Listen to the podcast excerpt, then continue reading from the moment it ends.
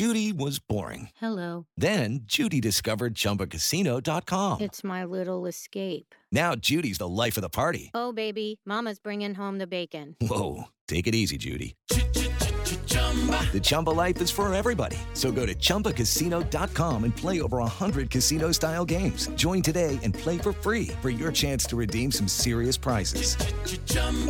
ChumbaCasino.com. No purchase necessary. Void where prohibited by law. 18 plus terms and conditions apply. See website for details. Hello, Slate Podcast listeners. I'm here to remind you to take the Slate survey. It will be open through April 1st, and your answers help us make a better slate. It'll only take a few minutes. You can find it at slate.com slash survey. The following podcast contains explicit language. Welcome to Mom and Dad Are Fighting, Slate's parenting podcast for Thursday, March 19th, the We Are All Homeschoolers Now edition. I'm Jamila Lemieux, a writer, homeschooler, a cultural critic, or am I? I don't know. At this point, I'm a writer still, I'm a homeschooler, and I'm mom to Naima, who is six and is sitting to my left at this very moment because there's no more school. Hey, I'm Dan Kois. I'm a writer at Slate. I'm the author of the book How to Be a Family.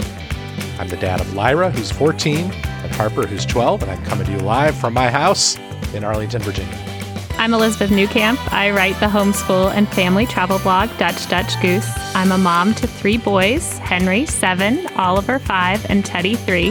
My husband's in the Air Force, so we're currently calling Navarre, Florida home. We have some exciting news that I think longtime listeners might have been able to piece together over these last couple of months.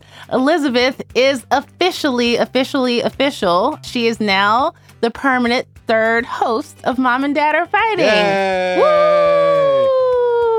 I'm so excited to be joining you guys. We need you more than ever. now, Elizabeth agreed to join us permanently before we all became homeschoolers. It's almost as if somehow the universe knew just how bad we were going to need you each and every week for the foreseeable future. So thank you. You're incredibly so timely, yes, to provide, you know, hopefully some guidance on how to weather the homeschooling storm. Over the next few months, as schools are closed and canceled, and as different studios establish different rules for who can come in and who can't, you're going to find listeners that we're going to be in all kinds of places recording this podcast. Sometimes we'll be in studios, sometimes we'll be at home. Almost always, our kids might be around or underfoot but that's okay. It's a parenting podcast. In my case, my kids are upstairs right now. I'm in my basement. If they walk around too heavily on the floor upstairs, you will hear them stomping around like giants, and they might come down and ask me questions at any moment. And that might be the case for the next few months. So be ready for an audio adventure on Mom and Dad Are Fighting. Anything could happen in the next few months. And I'm looking forward to the day that Lyra decides to interrupt the podcast and defend herself against however her father has aggrieved her in the past week. I look forward to that. It's absolutely going to happen. I also look forward to us getting to the point where the questions are no longer from readers. It's just Dan and I asking Elizabeth how to be in the house with our children all day long. the, the, sad part is, I'm also now in the house much more with the children than I was. I'm kind of in all of your boat as well. so, today on the show, we have tips for teaching your kids during quarantine. For a lot of parents, such as myself, schooling at home is a big adjustment, let alone those parents who are getting used to doing their own work from home and working from home with children and working from home are two very, very, very different experiences. I can tell you that. Plus, as always, we have triumphs and fails and recommendations. Let's start with you, Dan. Do you have a triumph or a fail for us this week? I have a triumph this week. Surely my last one for the next couple of months. I got in a big fight with Harper the other night, right around bedtime. She's a real staller at bedtime. So we often like sort of get into these mini tussles with her where we're like, okay, go to bed. And she's like, I am. And then she comes out again to tell us some other thing. And then we're like, go to bed. And she's like, I am. And then she comes out to tell us what other thing that she just thought of. so the other night, she came out to tell me something for like the 10th time. And I was like, Harper, this is it. You must go to bed do not come out and tell me about anything else. There's no need to tell me anything else. It can wait till the morning. And she's like, Oh, I am dad. I'm going to bed. And then a few minutes later, I walk back from the dining room to her room and she's not there. She's not in her bed. She's gone. And I look down the stairs to the basement and here she is coming up the stairs from the basement. And I'm like, what uh, were you doing, Harper? And she goes, I just had to tell mom one other thing. And I said, you know, very sternly, Harper, I told you not to do that. I told you not to tell us more things. You must go to bed right now. Another thing about Harper is that she hates being spoken to even a little bit sharply. She just cannot take it. It just drives her nuts and she starts crying immediately, no matter the level of sharpness of the conversation. Anything at a higher level than totally neutral conversation is too much for her. So she, of course, is like, well, don't yell at me. And I'm like, I'm not yelling, Harper, but I am upset at you. I'm allowed to be upset when I tell you not to do something and then you just go and do it. So if you don't want me to be upset at you, then you should like do what I tell you to do and go to bed. So she went to bed crying. I'm aware that this so far does not sound like a triumph exactly, although in my opinion, I was totally in the right in this case. Here's where the triumph comes in. I go back to the dining room, I'm back working. Maybe 10 minutes later, Lyra comes out of her room and finds me in the dining room. And she goes, Well, are you going to apologize to Harper or what? She said that Harper was still upset. She could hear Harper crying. She heard what I said to her. She thought I was very mean. So I needed to go apologize to her sister and she was not going to go back to bed until I did. I, you know, I went and talked to Harper and I tried to make her feel a little bit better while still making clear that she needed to do what I told her to do. But I just really found it touching and like a little remarkable considering the tenor of their relationship most of the time that Lyra really backed up her sister that way. That she was like, I see this injustice.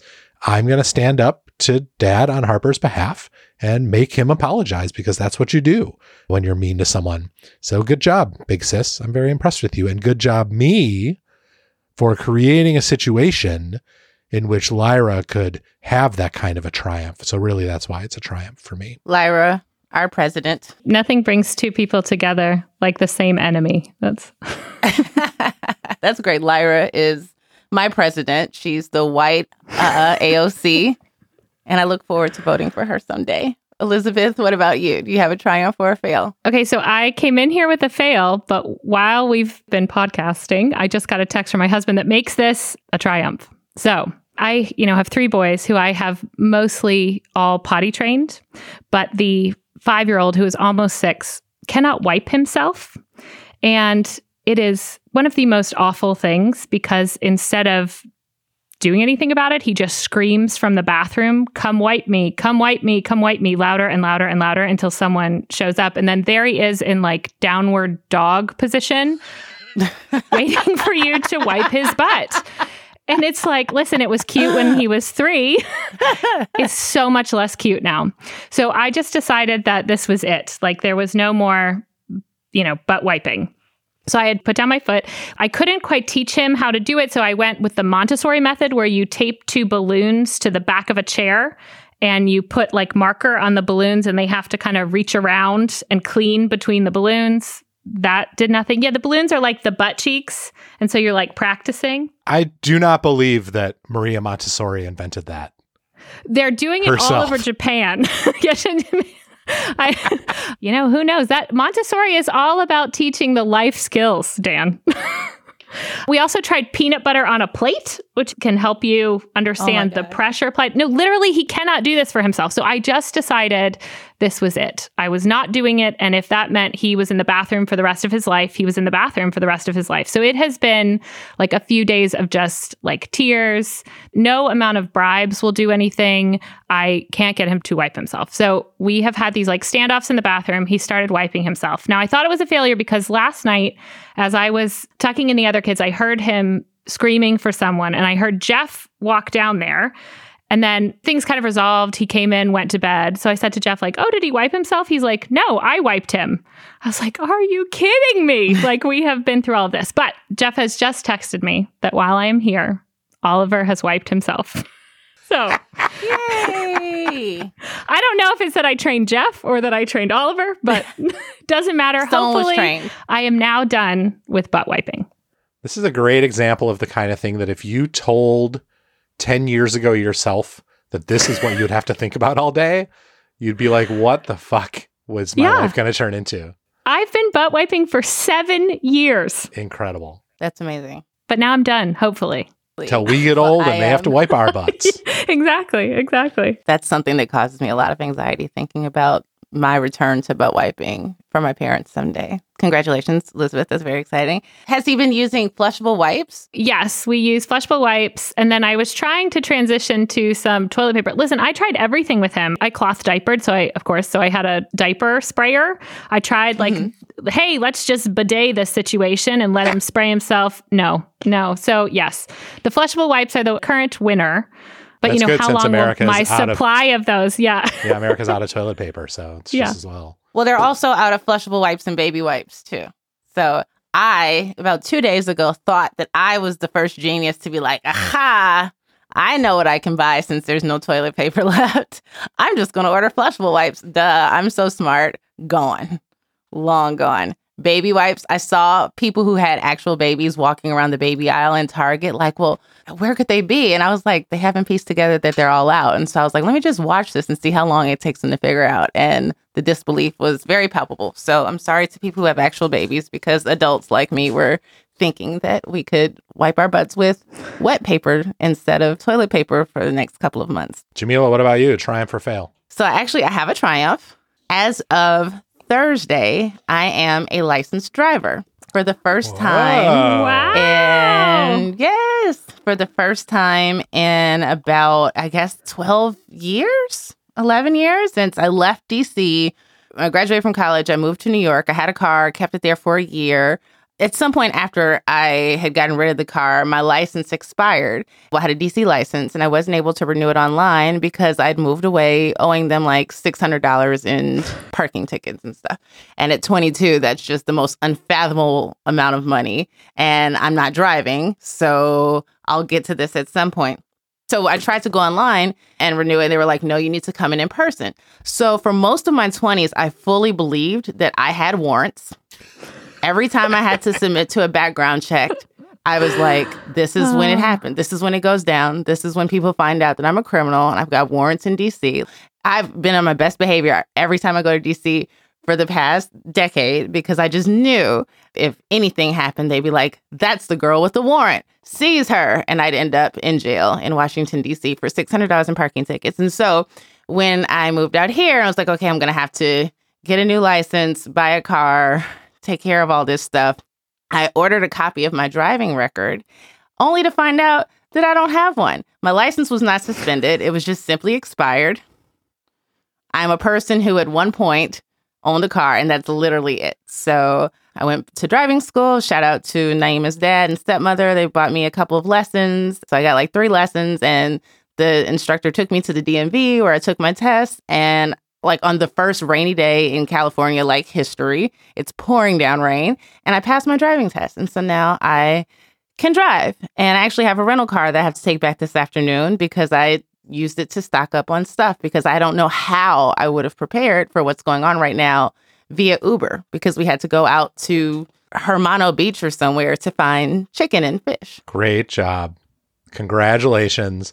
I have to say, you were you. putting an enormous amount of unwarranted trust in the Washington, D.C. bureaucracy that they would possibly have any memory of your driving time there. I can't believe how serious I thought this was. And it was something I thought up at 22 or 23 that just stuck with me until I was 33 or 34. And then this year I was like, wait, they probably don't give a fuck. And that was $600. That's not. So they'll get it at some point. Hopefully, no one there listens to the show. Hopefully, no one there listens to the show. But guess what? I have a license now. You can't take it back. So, with that, before we move on, let's handle some business. Slate's parenting newsletter is the best place to be notified about all of our parenting content, including Mom and Dad Are Fighting, Care and Feeding, and much more.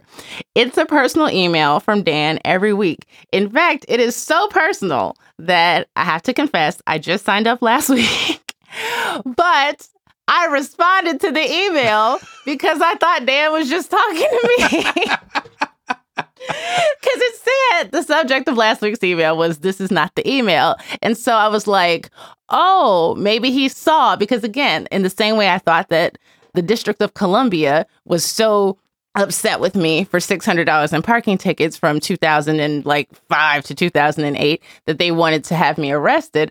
I thought that Dan somehow noticed that I'd signed up for the parenting newsletter. Somehow he knew and decided to let me know that he knew by sending me his draft of the email, like I was getting a sneak peek. And so I responded to the email, but it is actually just a lovely email from Dan that went out to thousands of his friends last week. And you can get it too. Sign up at slate.com backslash parenting email. Pro tip if you reply to the email, I don't get it. So I have no idea what you wrote, Jamila. Not a clue. No. Also, check out our Facebook presence. Just search for Slate Parenting on Facebook. It's a really fun community. Now that I'm going to be inside of my house for the foreseeable future, I'm planning on returning. I usually just kind of come in, click like, let a few people in the group, moderate some comments, and dip back out. But I'm committing to getting back in the group again. It's a really fun community and it's moderated so it doesn't get out of control, which means nobody's going to be in there being mean like they are in the comment section of Care and Feeding. Just search for Slate Parenting on Facebook and join us.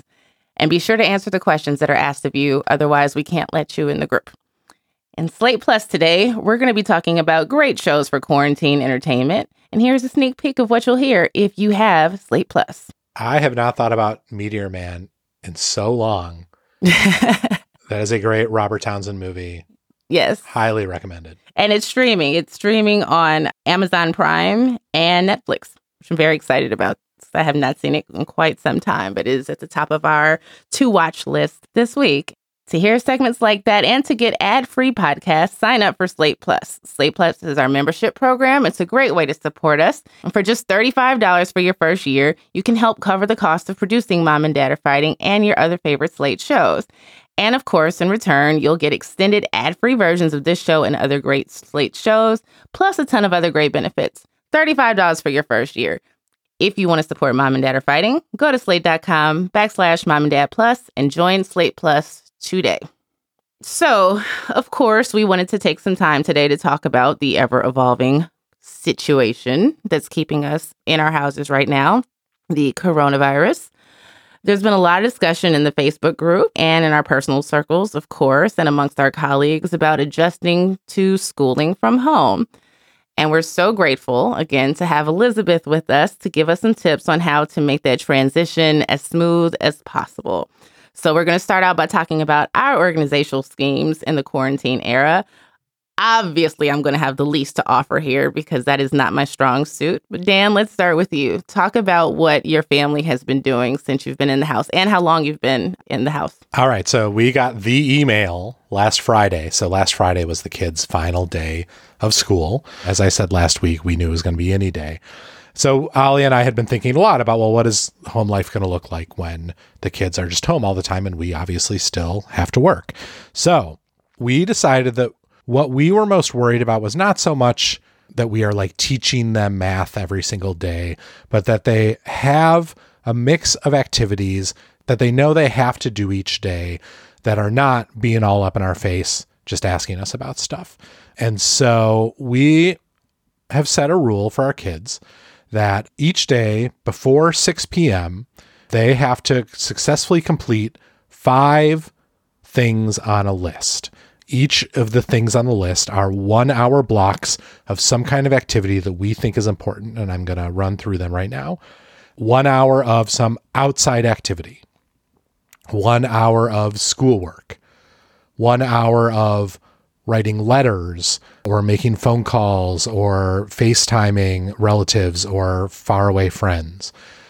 One hour of completing things on the to do list that Ali and I have set up for them, which is, you know, stuff like Lyra applying for summer jobs or Harper doing a very specific task with a friend or whatever. Lyra can come be my nanny for the summer. Done. I'm worried about social distancing, but I'll float that by her. I don't know if you want Naima like espousing exactly what Lyra would be teaching her. I think she already does. So one hour of chores, one hour of reading, one hour of playing games with another person, one hour of more reading. So there's eight possible things. And in every day, they have to complete five of those things, their choice, by 6 o'clock p.m. We have created a really handy acronym for them to remember this, the magic word combining the first letters of all eight of these activities. It's osseltergum. It just really rolls off the tongue. Osseltergum. We have a big chart up in the kitchen, which I will post to the Facebook page so people can see it. And every day they know they have to complete five hours of these activities. That leaves an enormous amount of time for them, of course, to be on their screens, to do other things, to goof off and do nothing, to pester us still. They're still, believe it or not, finding ways to pester us. But it has so far given some kind of structure to the day. It was clear that what they didn't want was a like moment to moment schedule. That would drive Lyra in particular crazy. But we also didn't want to say, okay, here are some things you should accomplish every day. We hope you do, and leave it at that. So we tried to create a kind of list of possible activities that would combine sort of learning with just being out and about in the world and making things happen for themselves that were not required to make happen for them. We also have told them they're responsible for their own breakfasts and lunches each day, and that one night a week they also have to cook dinner for everyone in the family. So that is the setup that we have. It's somewhat flexible while still like mandating that they do some things. Elizabeth, what do you think of the magic that is Osseltigurgum?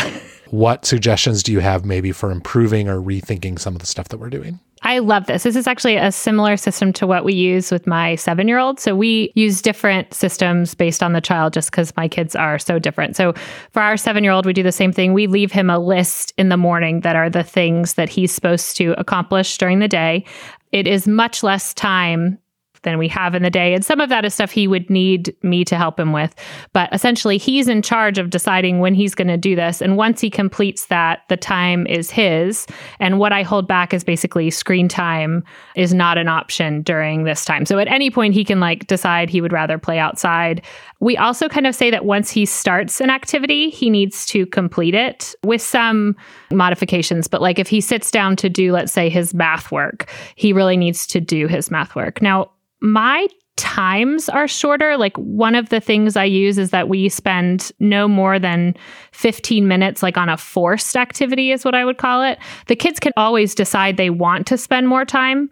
Your kids are obviously older, so I think an hour may be appropriate, but like for reading we have 15 minutes of reading like what i call a school book which is like a harder book of their grade appropriate level versus like reading the other books that we have in the house, which is great. But, you know, my seven year old would choose these Dutch Donald Duck comic books for every reading all the time.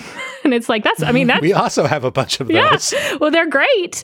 You know, I also want him reading some books that are, well, first in English and also of his grade level. So I've just limited the time to 15 minutes just to stop fighting. I sort of once they start an activity, kind of help them for 15 minutes. And then wherever we are on that, we just sort of say, like, okay, do you want to continue? And sometimes they do. Sometimes they get really into the groove of doing whatever they're doing. But one of my rules is, and I think you've set this up in your plan, is basically to try not to fight about doing schoolwork. I don't know, is there like a consequence if they if they haven't finished their five? That's a great question. There should be. Yeah. uh, but we don't know what it is yet. Probably would just be that we would take away screen time, right? That's the only thing they care about. Yeah, so that's ours is that instead of it, I guess it is a consequence, but we pitch it as a advantage. Like, oh, if you rushed through, if you got all these things done, the rest of the day would be yours to do whatever you want on your iPad. And some days that does really work. But I feel like instead of trying to fight with them to get these things done, and I do see a lot of that on the Slate Parenting Facebook page, like people don't want to have these negative interactions about forcing their child to do work. And I think that that doesn't need to be part of your homeschool. There are going to be some adjustments as you become the teacher and the parent. When I did the Slate Plus on this, I talked about how it took me about a year. And one of the hard lessons was we're not fighting about work. If you're not going to get this done, there's this consequence. And I do enforce the consequence, but I'm not going to sit down and make you do this math or make you do this reading because that doesn't work. And that's where I found that for Henry, the choice, like you're offering, like some days he wants to do his math early or he's able to just do it even before I'm out of my room dressed. Other days he needs a lot of help. And it's nice for him to make those decisions. If it seems like it's not working though, like for my five year old, you know, who just learned to wipe himself, a chart like that would not work for him because he's oblivious. Like the thing he says the most is like, oh, oh, right. He's completely, yeah, like, oh, I do know how to do this. So I think that for him, I do use more of like a block schedule. There's been one going around on Facebook that's all different colors. People can make their own where he has some choice. Because I think one of the advantages of homeschooling is teaching your kids to budget their own time and that they can make some learning choices. But in general, I think you've chosen a great system. But as time goes on, you will need to be ready to make you know modifications and i think also like is there any like rule about you have to choose a different five or like We did say that if we notice that you are simply not choosing something like schoolwork, for example, Yeah. for multiple days, we have the right to mandate that on the next day that must be one of the things you do. We have not tested that yet. We'll see. There's a lot of like bylaws Yeah. and codicils.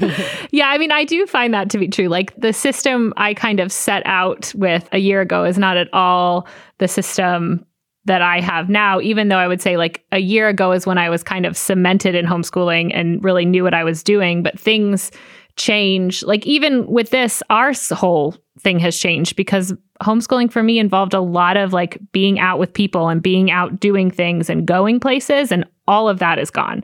So all of these kind of built-in breaks that we had are just gone. I will say also that we did, against my wishes, polder this out with our kids and present them our proposal and then field their questions and suggestions and modify it a lot already based on some thoughts and concerns that they had, all of which were obviously bullshit.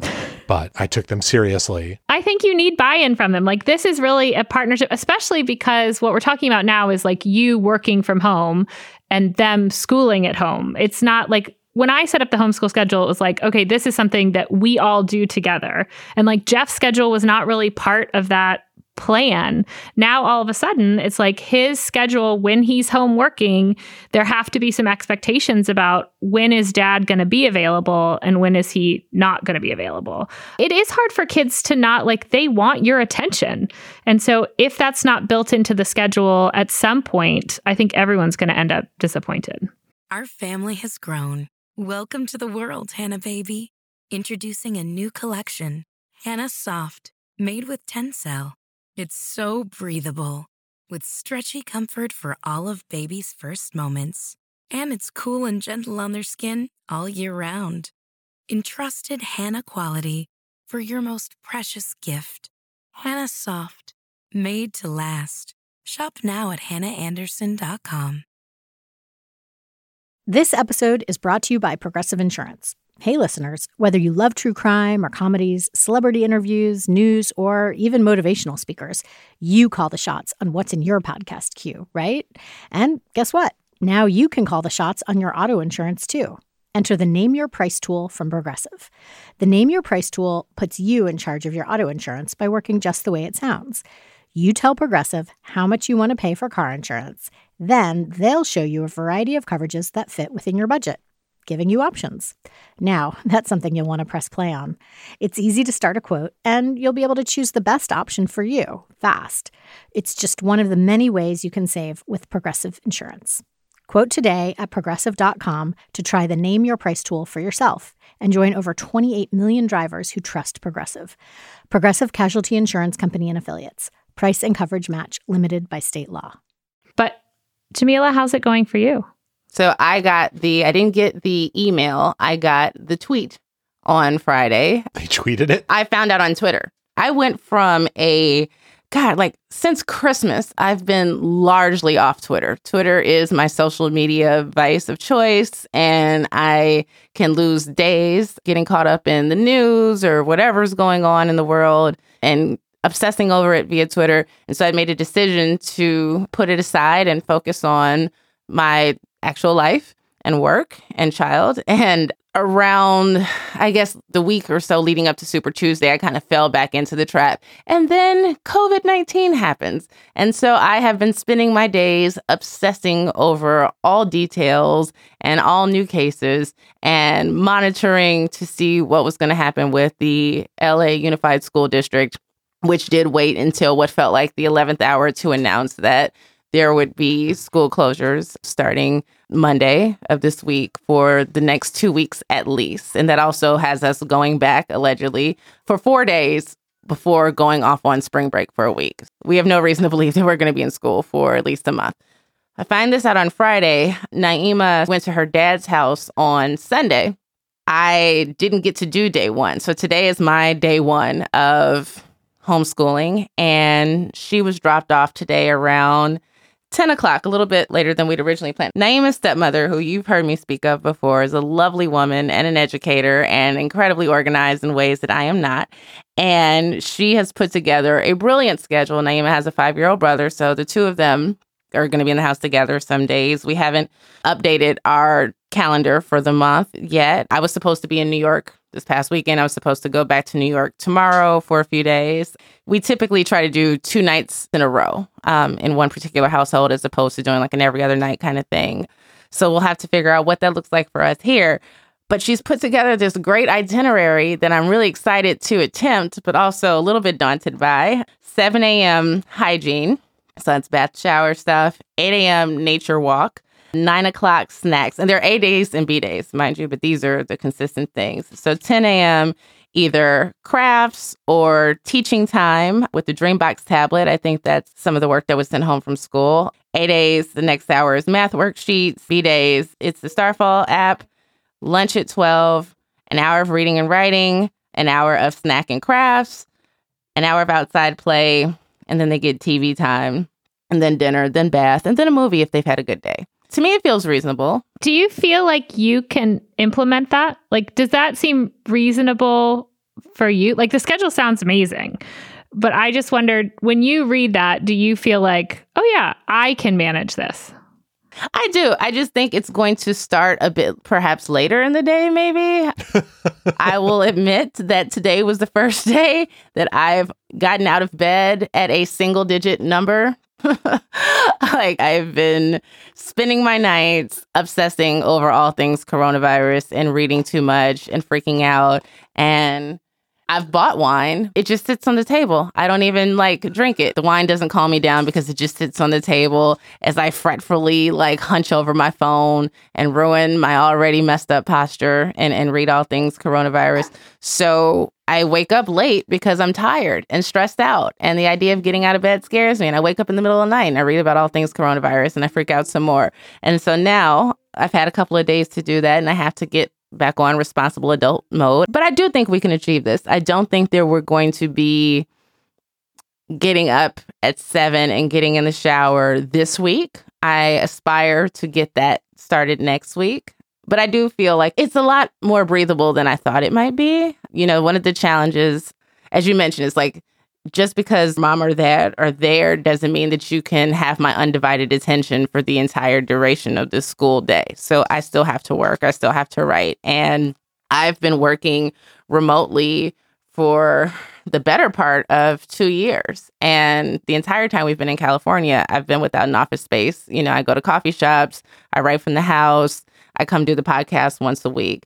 And so there have been days where Naima was with me, and every time that she was with me when I had writing work to do, that work was compromised. So I'm feeling a bit anxious about that, but I also think that between all of the work that the school has sent home and some of the other educational programs that we have accessible, that we will make it.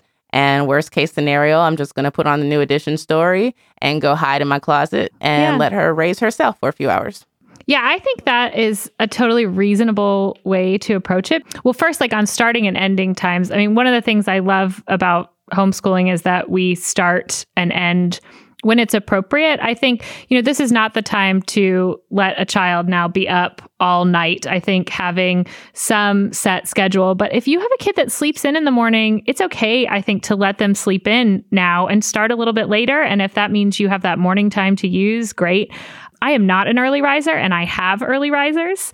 And so one of the things I do is set up, I call it a morning basket, and it's full of like stuff they can do on their own that's educational. Henry's stuff is on his checklist. Even Oliver kind of knows to come out and get those things, although Oliver sleeps later, which is nice. So Henry can get up and get started on things before I'm up. And I think it's okay too to let some of the like standards of school like everyone needs to brush their teeth, but you don't have to get dressed every day. I think those are okay things to say, like, we are in a special scenario here, and it's okay to let some of those things go. I mean, you're going to have to let something go. You can't keep a tidy house if you have three children running around. And that was one of the first things i had to let go was like things are just not going to be clean all the time.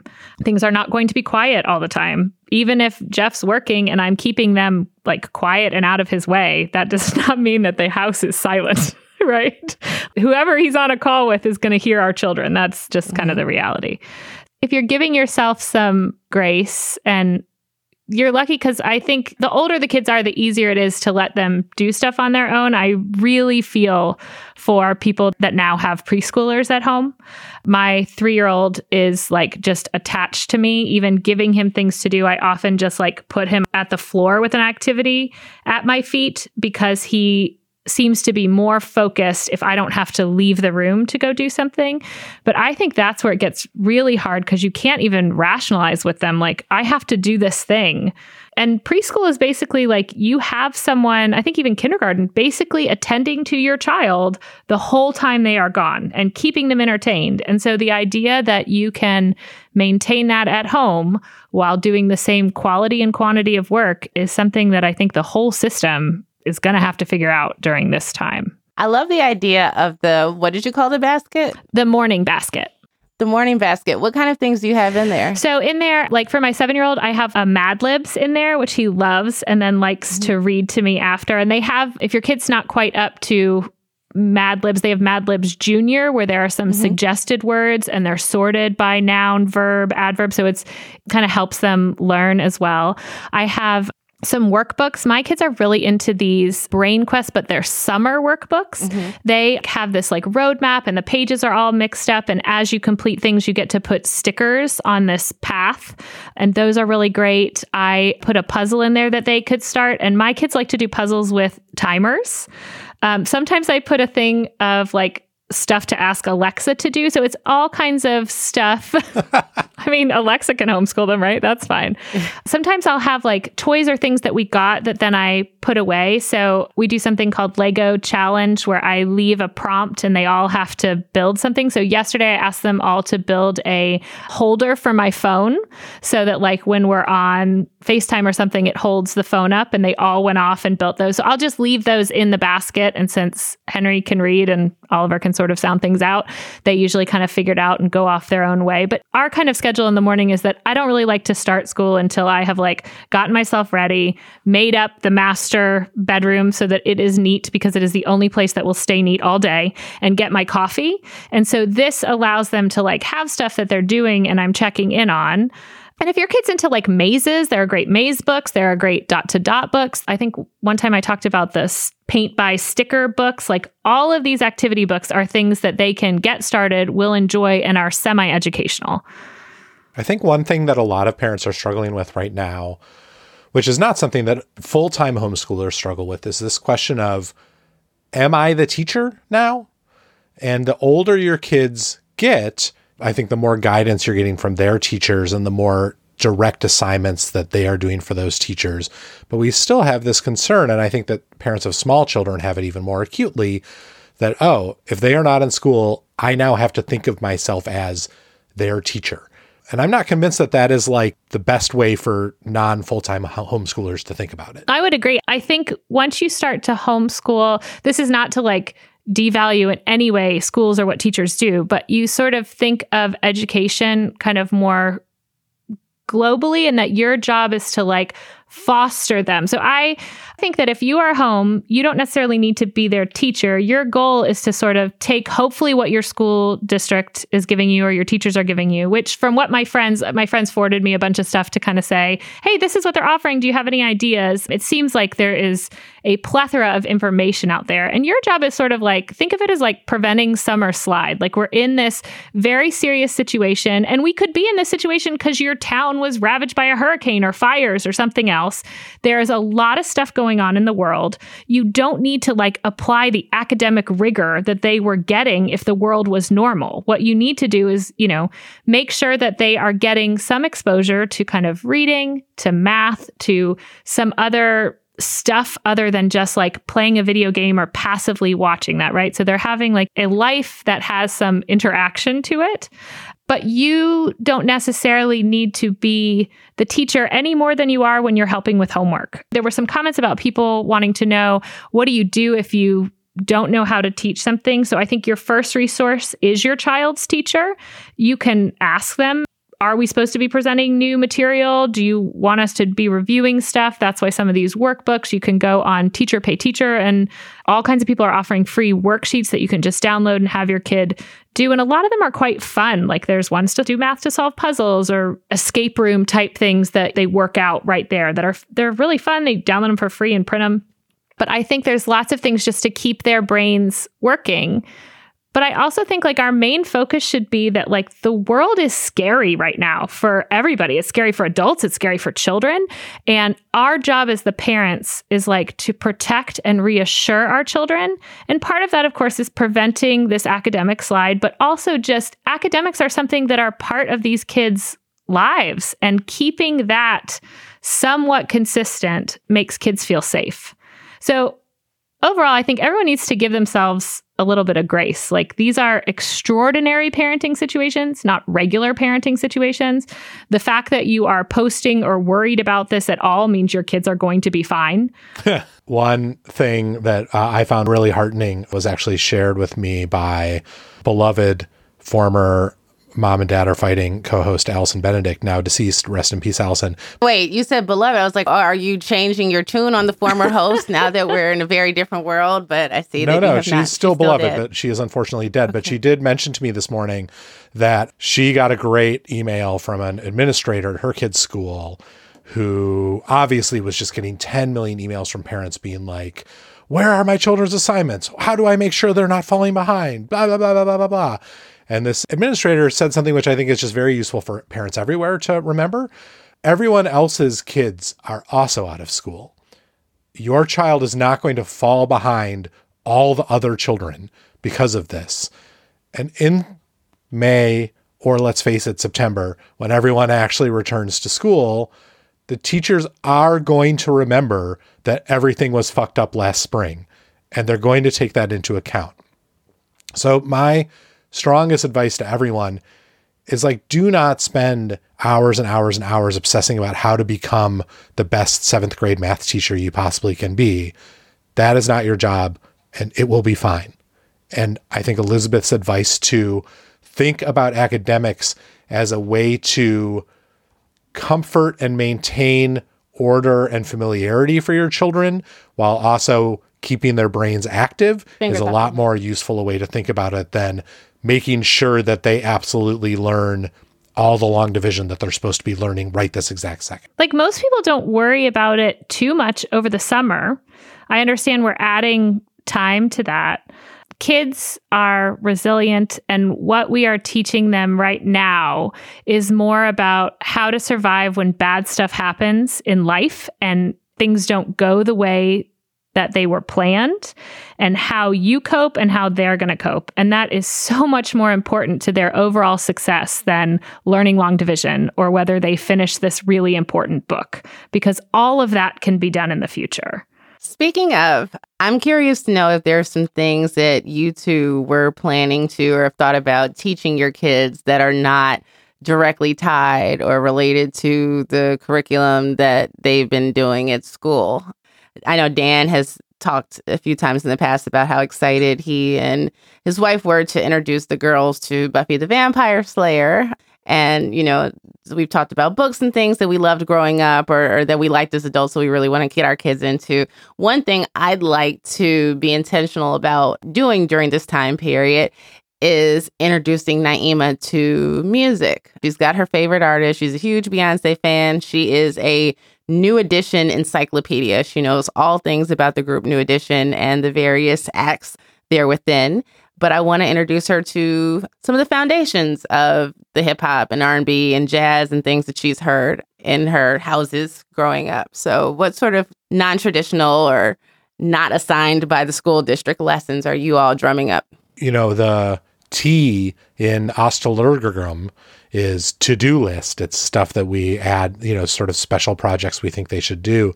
And one of those special projects is learning some other skill, learning magic or learning yoga or doing whatever. We said for the T in Ostalurgurgum, you can watch a YouTube video like an instructional video. So Lyra is trying to teach herself magic right now using a book that someone gave her for Christmas like three years ago and YouTube videos.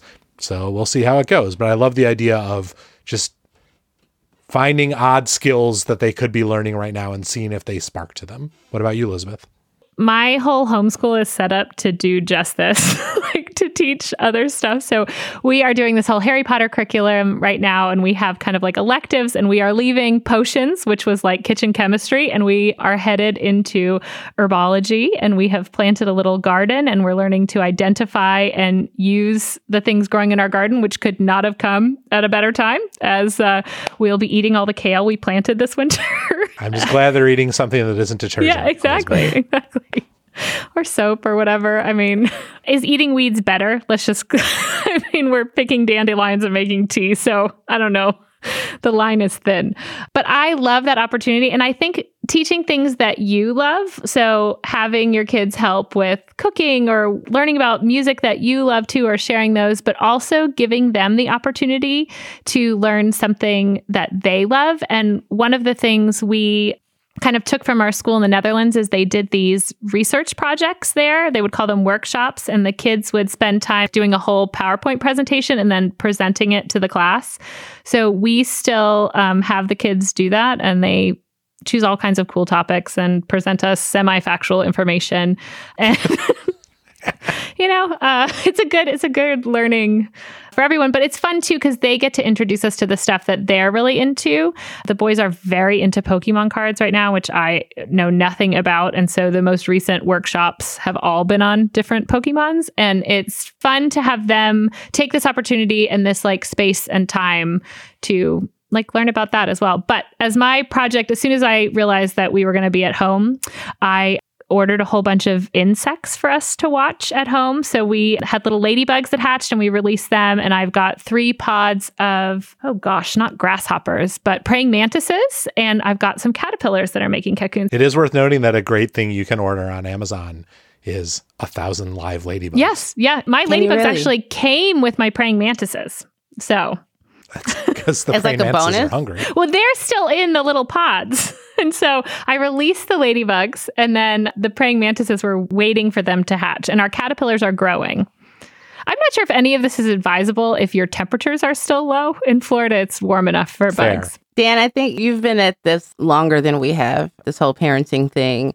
Do you have any tips? It's typically the preschoolers that are clingy and want to crawl in your lap and don't really have a clear understanding of what it means to be present while you're working. But tips for staying focused on the task at hand, which aside from homeschooling, of course, is paying bills and making sure that we have a home to school from. So, any suggestions for folks that are struggling to focus on their telework while also being a new teacher? It's very, very difficult, you know, and the real lesson of our year away was just how much we depended on the structure of being out of our hair that school gave our kids. The best I can say is if you have a kid at home who isn't usually at home and you are also trying to do your job, you hopefully are working for a company that understands the situation and is willing to be flexible with you and don't be afraid to advocate for yourself and give very specific instructions or make very specific requests to your manager about what you need to be able to be as successful as you can be during this time and to be cognizant of the fact that what success looks like in the next couple of months is going to be very different from what success in your job looks like most of the time. Now, not everyone has that. Not everyone has a manager who's going to be accepting or who's going to think about those things or who's going to care about those things. That's tough. But the thing that you should always be thinking about with your kids, I think, is the fact that you have the ability to set them to tasks and you should use that ability whenever you possibly can. And you should probably assume that for the near future, the time in the evening that you maybe once spent watching an extra half hour of some TV show or smoking weed or hanging out or getting drinks with friends or relaxing in some way, you probably need to devote at least a little bit of that time to the kind of planning that Elizabeth has been talking about to give yourself things that your kids can do independently over the course of the next day. And some of those things you'll succeed at, some of those things you'll fail at, some of those things will work and they'll catch your kids' attention for a long time and they'll give you that half hour that you need to finish a project. Some things will totally flop and they won't give a shit about them. But spending at least some of your time the evening before thinking about what are the things that are going to get my kids out of my hair and doing something independently tomorrow is, I think, really crucial. And that hasn't been a part of my life usually up till now, except for in times in our life when our kids haven't been at school and we've needed to get stuff done during the day. And so, sort of revisiting that thought and knowing that that's going to be part of my evening every night is thinking about what are some of the things the kids are going to do tomorrow has been really, really valuable. Just drop your standards some too. Oh, yeah, definitely. it's okay if you get some quiet time and you come back and every bin in the playroom is dumped out it is okay. If that is how I'm going to pay for the quiet time, fine. I've also found like I walk in and the kids are doing something that is like, it's not harmful to them, but normally I would stop it. And I just think, that's okay. Like back away slowly. If they're outside spraying each other with the hose, it's like, this is okay because I'm getting that time I need now. And I think be a good steward of your time, which is hard. Just know that like time is the resource that we all don't have enough of now. And trying to use what you have wisely can be hard and difficult, but it's sort of where we are. You know, if you can do any chores with your kids in tow and having them help, even if they're not done perfectly, that's going to buy you five minutes at the end of the night. And I think you have to take those little you know, just those little time savers and those little wins to amass enough time to get done what you need to get done. Well, listeners, I hope that was helpful to you as it was to me. If you're interested in asking us some specific questions about homeschooling, because we're probably going to be doing this for quite some time, or anything else, send us an email at momanddad at slate.com. Before we get out of here, it's time for recommendations. So, Elizabeth, what do you have for us as your first official recommendation as an official permanent host of Mom and Dad Are Fighting? No pressure. I am going to recommend no pressure. in this time of crisis practicing some gratitude in your own home. And I have two ways I'm going to recommend this. The first is with your spouse, partner, people living in your home, we have a little picture frame in our bathroom. It has no photo in it, just the glass. And it says, Thank you for, I'm thankful for. And my husband and I write just little things that we are thankful for each other on there with a dry erase marker. You can just erase it, put the next one. And I think when everybody is in the home and it is crazy and everyone is stressed, it is very easy to be annoyed. And it is so nice to walk into you know, like our bathroom space and see that he has just written a little like something he noticed that I took care of. And it just sort of makes me feel better. When I write something about him, it also makes me think about the nice things he's done and focus less on the small things. And we do something similar with the kids. We have a little like board that we stick up little things about them. But for the kids, we use something called the three minute gratitude journal for kids. And the spread contains like a space to list out three things you're thankful for, one person who brought you joy and how you felt about your day. And we just use that. I like ask them the questions and we write it down. And it's a great way to just reflect on our day. And since we are mostly together now, that means that the person bringing joy is usually from the house. And it's just a nice way to wrap up what I think can otherwise be kind of a tumultuous and chaotic, manage some feelings in the home. Very nice. So nice. You guys are so nice. Are you, I think you might be too nice for this show. Well, so I have to practice to gratitude because I'm cause I can be mean to my spouse. That is the problem. All right, I am recommending something much less heartwarming, but still great. We have just ordered it today for our kids because I was inspired by the Instagram post of a very good friend of mine. Shout out to Claire. She got her kid a label maker, and uh, her son Leo now is just labeling everything in the house with insane labels. So like now all their things of milk say cow juice on them and All their like mango seltzers say mango blood on them, and their coffee says adult energy capsules. And all the pairs of glasses in the house now have labels on them that say glasses. So this just seemed delightful to me. So we are buying Label Maker for our kids to play with. Harper particularly really likes organizing things, and many of her to do tasks in her uh, daily plan is organizing things around the house. So we think she will in particular have a great time with a label maker. Label makers, super fun for kids. I recommend them, or at least I hope so, because we're about to get one in the mail. Jamilah, what about you? Well, I would like to recommend an article by Comrade Dan Qua that appears on slate.com, ran last week on the 14th, and it's called America is a Sham. I'm just going to read a very quick snippet of it.